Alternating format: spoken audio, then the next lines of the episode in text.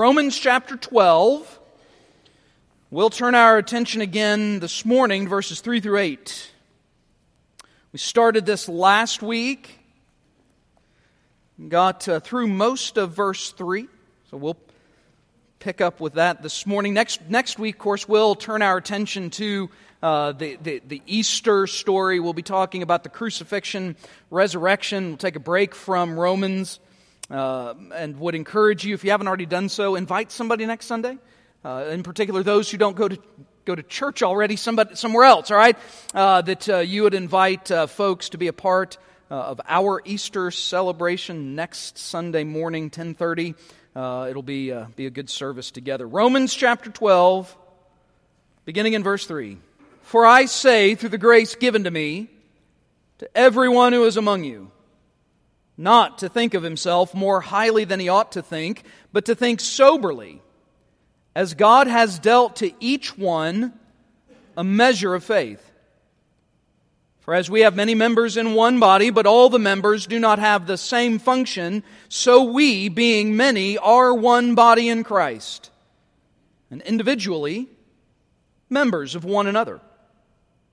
Having then gifts differing according to the grace that is given to us, let us use them. If prophecy, let us prophesy in proportion to our faith. Or ministry, let us use it in our ministering. He who teaches in teaching, he who exhorts in exhortation, he who gives with liberality, he who leads with diligence, he who shows mercy with cheerfulness.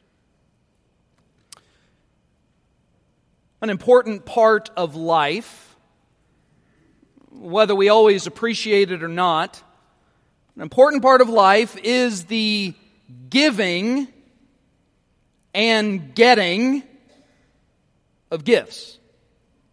Just kind of part of the fabric of, of the way we do things. In fact, my guess is most folks in this room started receiving gifts before you were even born, right? And then even for those subsequent weeks and months after, you got all kinds of gifts you had no idea about.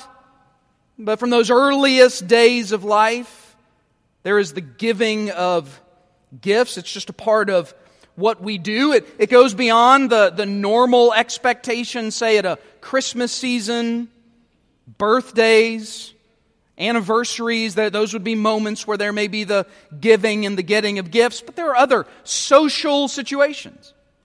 Maybe you are invited to somebody's home and you bring a gift with you. Maybe somebody does something for you and so you reciprocate with a gift. Giving and the getting of gifts, just a part of life. Now, there are some folks who I think are really gifted at giving really good gifts. Just to let you know, I'm really good at getting them. I excel at getting gifts. I consider it really a talent. Uh, I don't like to talk about it, but I'm really good. If you give me a gift, I'll, uh, I'll take it. So I'm really good at that part of it. But a lot of folks out there are really good at the, at the giving of it. You're very creative. You're thoughtful. You, you, give, you give things that, that people either wanted and or use. And we, we all have been on the receiving end of gifts that were home runs, right? Maybe gifts that to this day we still have, we still use, we still appreciate. Then there are other gifts, right? Maybe not as appreciated. I mean, maybe it is one of those where we would say something like what? It's the thought that counts, right? And all of you, you have that box you have that spot in your closet, you have that place up in the attic where all of those gifts have gone. Some of you have even relabeled them. The regifting box, right? In other words, that's where you go to when you realize, okay, somebody needs something. Maybe they would want this thing. The giving and the getting of gifts is just an important part of life. I thought you might be interested if you need any ideas on the giving of gifts. Here are some options. Uh, if you go to Amazon, you can find these. You can get glow in the dark toilet paper. All right, that's one option. And the power goes out when there's hurricanes. I don't know. All right, so there's glow in the dark. There's pickled flavored gumballs. All right, so that's an option. I saw one that was a bag of nothing but the marshmallows that come out of Lucky Charms, right? Some of you are like, oh yeah, give me that, give me half and half, bake a big bowl, and breakfast of champions. I saw one that was caffeinated soap. Yeah, you can work that one out. I mean, I don't really know what you do with it. I mean, I don't know if it absorbs through the skin or if, I don't know, if you suck on it. I'm not really sure what you're supposed to do with it.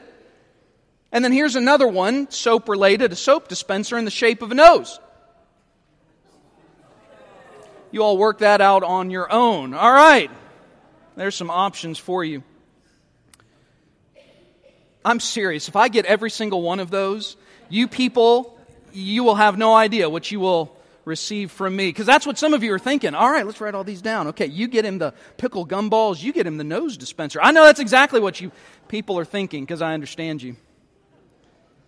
Giving and getting of gifts. It's just kind of a part of life. And this is interesting in, in light of the fact the New Testament makes much of gifts. it's an important part of, of the Christian experience. it is heart and soul to the way in which the church should operate. I mean, a significant feature of the work of the gospel, of the fact that God, in His grace, has saved us an important feature of that work of the gospel, of the presence of the Holy Spirit in my life, is that God has given gifts. And I'm not talking about talent, and I'm not talking about skill, though to be sure we might identify those as something given by God. I am talking about those qualities that are gifted to us by the Spirit as a direct result of God's saving work. The New Testament makes much of these gifts. In fact, the New Testament says it is essential for the healthy functioning of the church.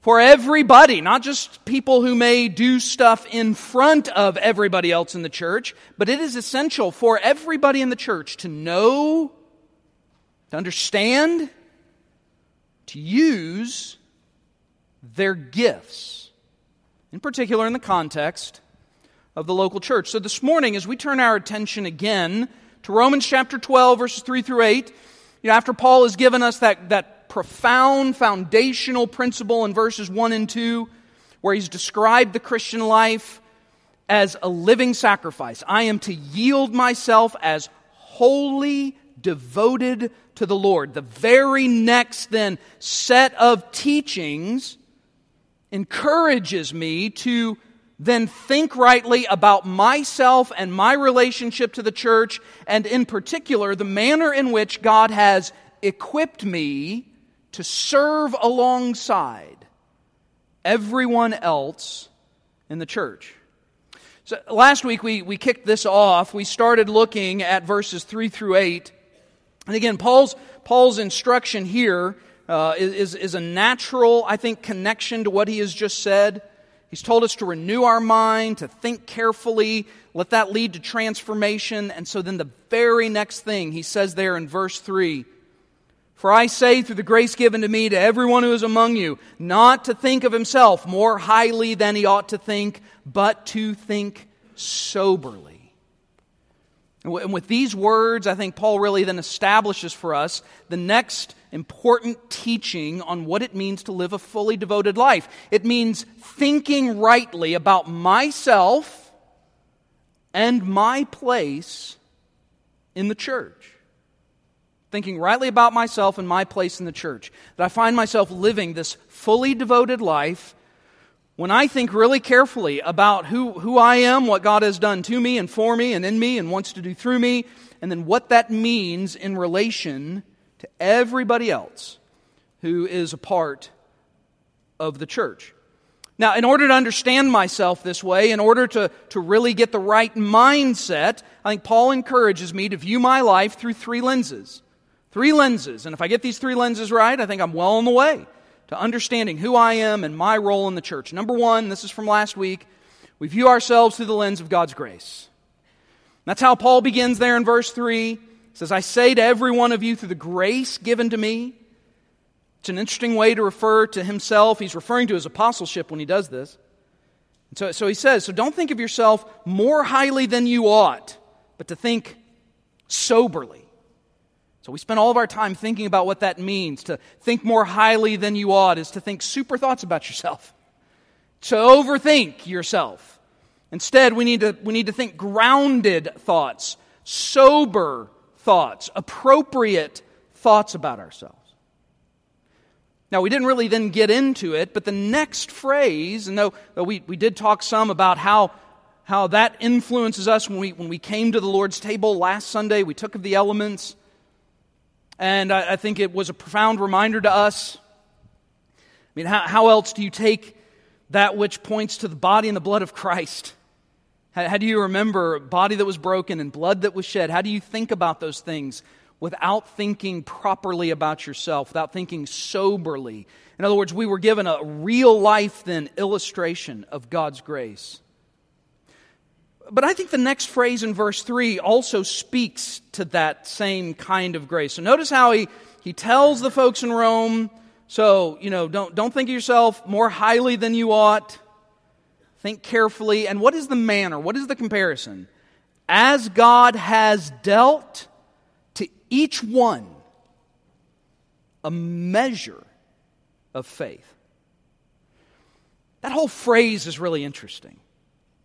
I mean, first, that he's, that he's making this uh, as, a, as a connecting point. The, the reason why I need to think of myself soberly, not more highly than I ought, is because when I think of myself, I need to view myself through what God has dealt. And the word dealt meaning just what you think, what God has doled out, what God has handed on to me, what God has given.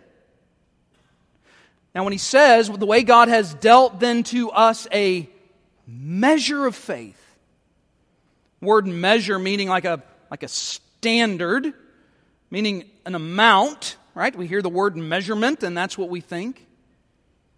So here's one way in which I think this phrase is intended. I can't read this and not think back to what is the fundamental work of salvation itself. And when I, when I hear Paul say, don't think of yourself more highly, think soberly, because God has dealt you a measure of faith, I read that phrase and I go right back then to the saving work and recognize according to a passage like Ephesians chapter 2, my very salvation, the means by which I was made right with God, the fact that I'm no longer an enemy of God, but a son of God, the fact that I've now been reconciled, the blood of Christ has covered me, my sins have been forgiven, that, that all of that was made possible because God, in His good grace, gave me faith to believe the gospel. He dealt to me he divvied out, He handed out, He provided as nothing more than a gift of His grace the ability to believe the gospel in the first place. Listen, church, I know we've been over this. This to me is a fundamental way that we understand the saving work of God. That, that if you and I get into the mindset that the work of salvation is God doing His part and me doing my part, that, that God's over here and, you know, He's loving and He's sending Jesus to die and there's the resurrection, all that good stuff. But over here on my part, I, I need to kind of put my own effort into it and I, I need to believe some things and I have my work that I have to do and that salvation is a coming together of God's work and my work. Now, if people believe that, so be it. I'm just here to tell you that's not how the Bible describes the gospel. Instead, it describes it this way, and I've put it this way, though it's not original with me. There is God's part and there is my part. Say, Pastor, that's contradictory. Well, welcome to preaching with Scott Gleason, right? Okay, uh, so yeah, God does have his part, I do have mine. God does the saving, and I do the sinning. That's the part. My part in the role of salvation was absolutely nothing. Why, why do I not have a role in the saving work of God? Because over here, I'm dead in my trespasses and sin. How do dead people do anything? They've got to be brought back to life. This is the gospel. God in His grace first giving me life. God giving me faith as a sovereign work of His grace. God doling out, dealing out, giving to me faith that I might believe. I'm reminded already here at the very beginning. Paul is telling us, even though the first 11 chapters of, of Romans has made all that I just said very clear, some might even say it was in excruciating detail over the last two years, all right, that we have walked through, 1 through 11. Yet Paul here he is bringing it back up again. The means by which I think of myself appropriately is thinking of myself in regard to the faith that has been dealt to me, a measure of faith. But I think Paul's intent, though, goes beyond that. Given the fact that the rest of this text, as we just read, will talk about grace that has been given, and he will use it in a way that goes beyond just the saving work of God to talk about how God has also given gifts to the church. God has also dealt he's, he's divvied up among his people abilities.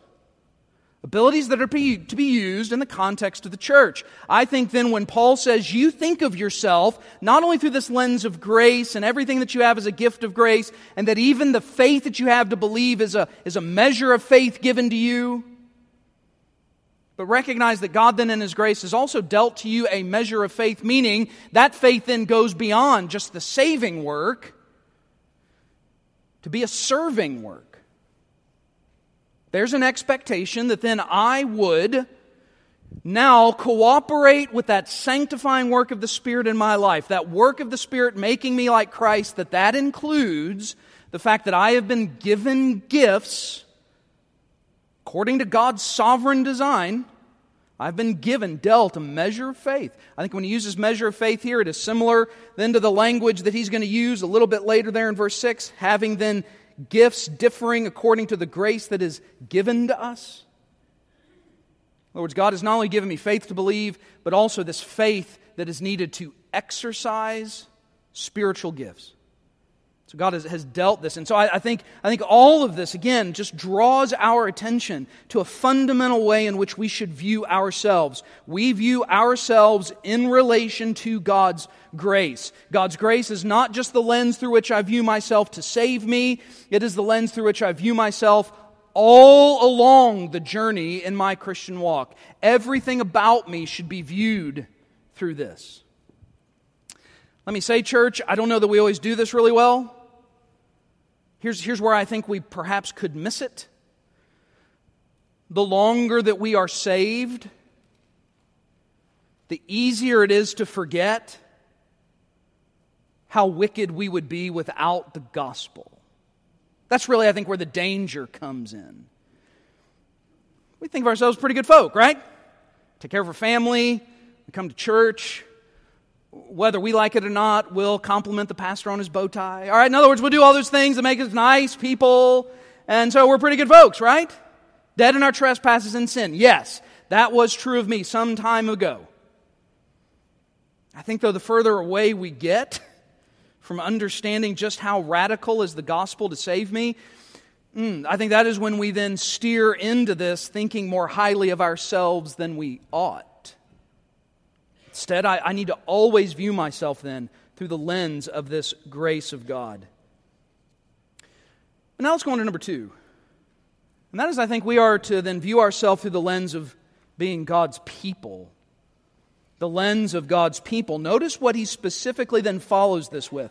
I think of myself not more highly than I ought, but soberly. And one of the ways I do that is I recognize a measure of faith has been given to me, but I also recognize I have been inserted into a group of people that I'm not in charge of making, that I'm not the head of, that God, as a result of nothing but His own design and grace, has made me a part of. Notice what he says in verse 4. For as we have many members in one body, but all the members do not have the same function, so we, being many, are one body in Christ, and individually members of one another. Now, this is then going to launch Paul into a little bit of teaching in verses 6 through 8, then, on the nature of spiritual gifts. But he does something here that he also does in 1 Corinthians chapters 12 through 14. In fact, if you wanted a little more background, if you wanted to read this with a, that has a, a little more detail to it, I would commend to you those three chapters. Chapter 12 in particular of 1 Corinthians, where Paul uses the exact same image. So after telling me I need to view myself appropriately because of God's grace, he then also expands that vision. He says, So here's part of what God's work has done God's work has grafted you into what he describes as a body. In fact, that this is this is so familiar. This is such a part of the vernacular of church life that we, we regularly, without speaking or explaining the metaphor, describe ourselves as a part of the body. We are members of the body of Christ. It, it is probably one of the premier metaphors in the New Testament to describe the church. Now, I do want to stress something before we kind of flesh out some of this. I do want to stress what he says there in verse 5. We, being many, are one body in Christ. So, before we go any further, let's make sure we understand what we mean. Paul is going to use the human body as a metaphor to describe the nature of our relationship to one another. Though he doesn't go into great detail in this regard, Paul's words, using that one phrase, we are many members in Christ, points us to what is the most important part of the metaphor about the body, and that is that the body of Christ has one head. And, and, and, and I say that because I just want to make sure we understand exactly what we're talking about here, because this can get misunderstood, underappreciated, maybe not thought of. Now, a lot of you are going to amen this because this is really exciting news. I am not the head of the church. Praise God for that. All right? Do you, do you know what this place would? One, you'd be in orange pews. All right? In other words, if I were the head of the church, I mean, I'll just tell you right now, all this would look a lot different. Okay? Uh, things, things would be cons- considerably different on a, on a lot of levels. All right? If I were the, but I'm, I'm not the head of the church. And you're not the head of the church. The deacons are not the head of the church, to which all of them, I know, say amen. It's the last thing any of those men want. Sunday school teachers are not the head of the church.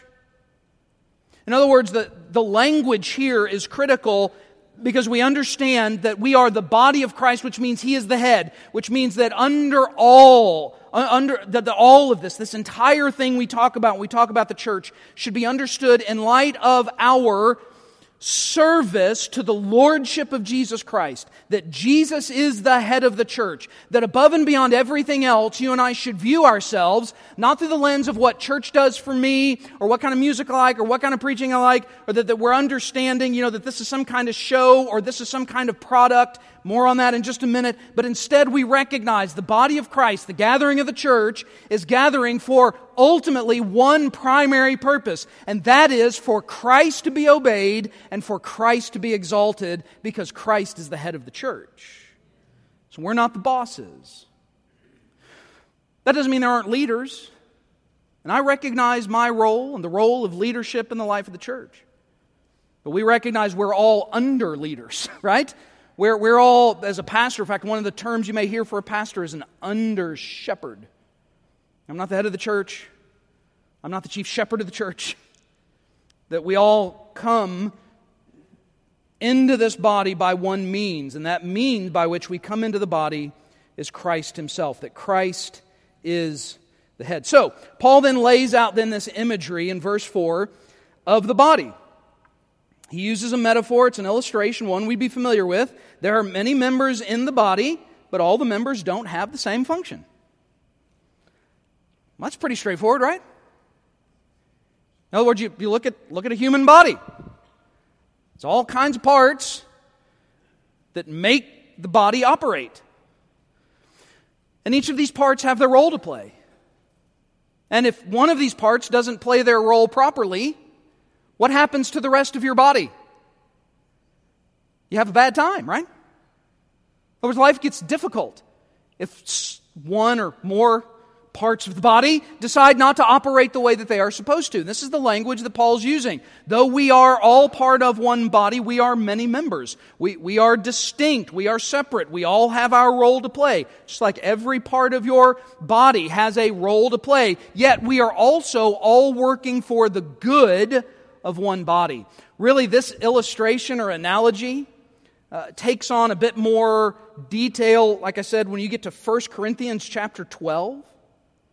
Because Paul then lays out the absurdity of what it would look like if the body were to decide to act the way, say, the church in Corinth was acting.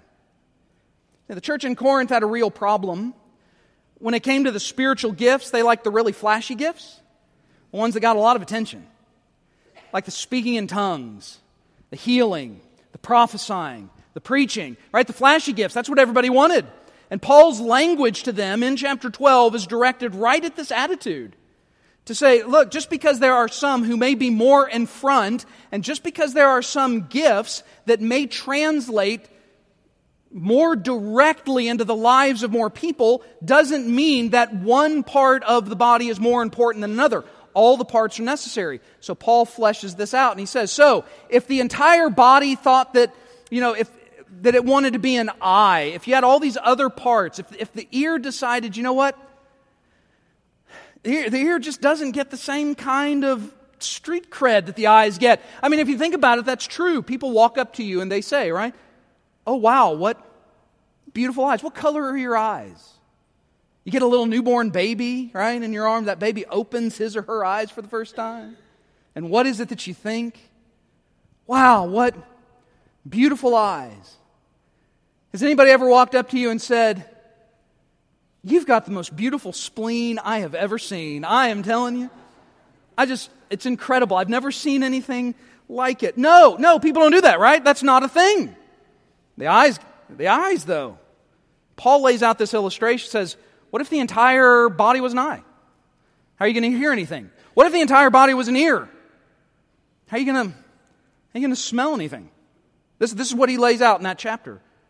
Paul, so Paul, Paul kind of draws out the absurdity of this, that there, is in some way a part that's more important than another part because that part might be a little more prominent or a little more upfront, but all parts are necessary. It would be like your big toe saying, you know what, I don't like being in socks, I don't like being in shoes. Uh, you know, the hand, the hand, boy, the hand gets all the credit. You don't walk up to somebody and say, hey, let me give you a good firm toe shake, right? You say, let me give you a good firm handshake. I mean, hands are, they get all the good stuff. So the big toe wants to be a hand. In other words, that, that, that, that would create chaos. And listen, we might think of, say, something like the big toe not being very significant, but you go home and break it and tell me how significant that toe is, right? Has anybody ever broken their pinky toe? Anybody ever broken your pinky toe? Okay. It's miserable, right? It's miserable. Every part of your day, you are thinking about literally the smallest part outside of your I mean that you're the littlest part. Let one part go wrong, it influences all of it. I, I, think this is all undergirding what Paul is saying here when he says, For as there are many members, there's all different kinds, but it's all one body, and all members don't have the same function. We recognize that all of us have a part to play. All of us have a role to play. All of us has to have significance when it comes to the body of Christ. And then he draws this out a little bit further in verse 5. So, we being many are one body in Christ and individually members of one another. I find this one phrase to be quite instructive. I think this whole language here that Paul uses, where Paul is, is giving us this right understanding of how we should view the church, this is such a corrective to what I think is a really bad view of the church that we're going to end up spending more time on it in two weeks. Because here's what's happened. And I think, I think we all bear some responsibility in this. We've made church something other than what it is biblically.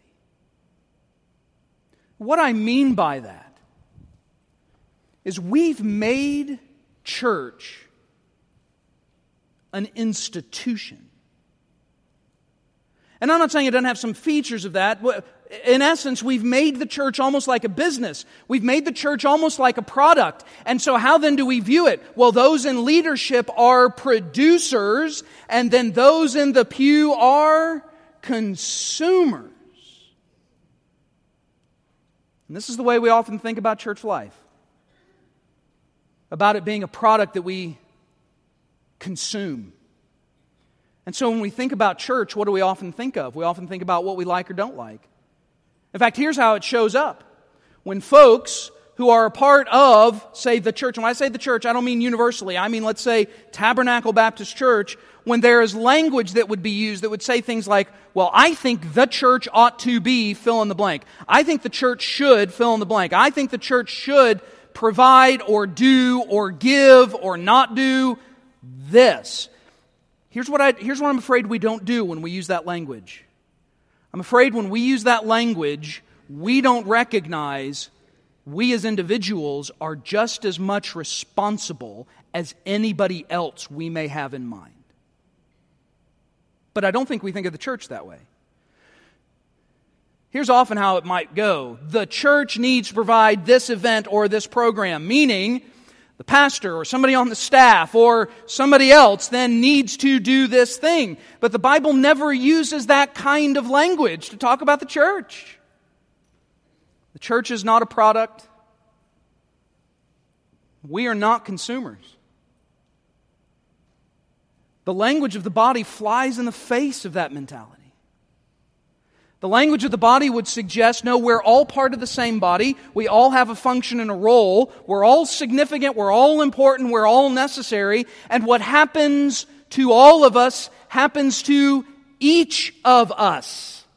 All of us should be understood as each of us. One body, but individuals, and then members of one another. And so let me ask you, church, would it make a difference if we viewed ourselves through this kind of lens? If we recognize when we walk through the door, God places just as much expectation that you would serve someone else today as you would be served? Do we think that? Do we think that when we come together? Do we think about I'm a, I'm a member of one another. There's an obligation I have, you have. I mean, not just me as a pastor, I mean, as just a member of the body of Christ, an obligation that I would then render service unto another before I think about the service that's being rendered unto me. Now, listen, before it sounds like I'm just picking on church people, I'm not. I'm going to give you a little insight into my kind. Who's my kind? Preacher kind, right? We're, we're a whole different species of people sometimes, all right? I, I tell you to ask my wife, but she, she wouldn't say. But she would agree, all right? In her mind, she agrees. She understands. My family understands, yes. Preachers are of a different kind, and it's easy for us to stand up here and to say, right? And I just said say, but I'm pointing, but you know what I mean, right? In other words, we, you know, we get all preachy. It's our job, right? You people straighten up. But here's what pastors can often do. You people sh- should. All right, but here's, here's what, what preachers often do. You become a means to my end. Happens. Oh, but see, we can put all the religious, spiritual garb on it because, right, we've got seminary training, and so, you know, we can make it sound like Jesus stuff and Bible stuff, but really, what are we doing sometimes? If I get more of you in the seat, maybe I get asked to be on some kind of national board. If I get more of you in the seat, maybe I will then be asked to speak at conferences. If I get more of you in the seat, then maybe, maybe I'll make a name for myself. Maybe I'll be somebody. Maybe then I'll be recognized. Listen, it's, it's just as easy for me to treat you as a product as it might be for folks in the pew to treat the church as a product. But Paul's metaphor shatters all of that. Shatters all of that. I, I, recognize that we all have our roles and that my role is for your benefit and on your behalf and is to be unto you. And that I hope and pray that all of us then would view ourselves that way. I, I almost considered getting one of our northern transplants up here. You all know who you are out there, right? to, to quote JFK because I can't do the accent, all right? But it would fit, right? Ask not what your country can do for you, right? So, I mean, I do. I really want to get Jim Thompson up here to do it. All right, but I won't. I won't make him do it. Ask not what your country can do for you, but what you can do for your country. And if you're offended or worried that I quoted JFK, well, then just stop it and stop listening to the news for some amount of time and stop making everything political, all right? Because I'm not doing that. I just mean that the statement, I think, renders an effective image but that's what we do. What's the church going to do? What are they going to feed me? What are they going to give me? Am I going to feel like somebody? Am I going to feel like my needs are met when I walk through the door? And I'm not saying that there aren't needs that you have that shouldn't be met. I'm just saying if that's all that I think about, if that's all that you think about, then you've missed what the Bible says about the church. Because I should be just as concerned. You should be just as concerned as meeting the needs of people sitting around you as having your own needs met. I didn't make up the language. We're all members of one another, under the headship of Christ, but members of one another. Now, what we'll see in a couple of weeks, this really, though, is the best way to live out our faith.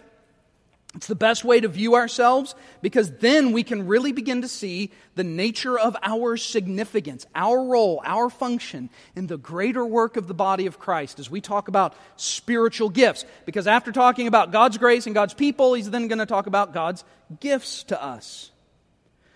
Before we even get there, perhaps we should just, just take, you know, we'll take a minute now and then think. How do I view my relationship to God's people? Do I understand what it means that the measure of faith that's been dealt to me, this grace of God that's been given to me, has knit me together with other people? I've got a function and a role, and that I'm not just a member of this nebulous thing called the church. That means I am intimately, spiritually tied to every other person who claims to be a part of this body. Is that how I view my relationship to the church? Do I view myself through this lens? And do I believe this?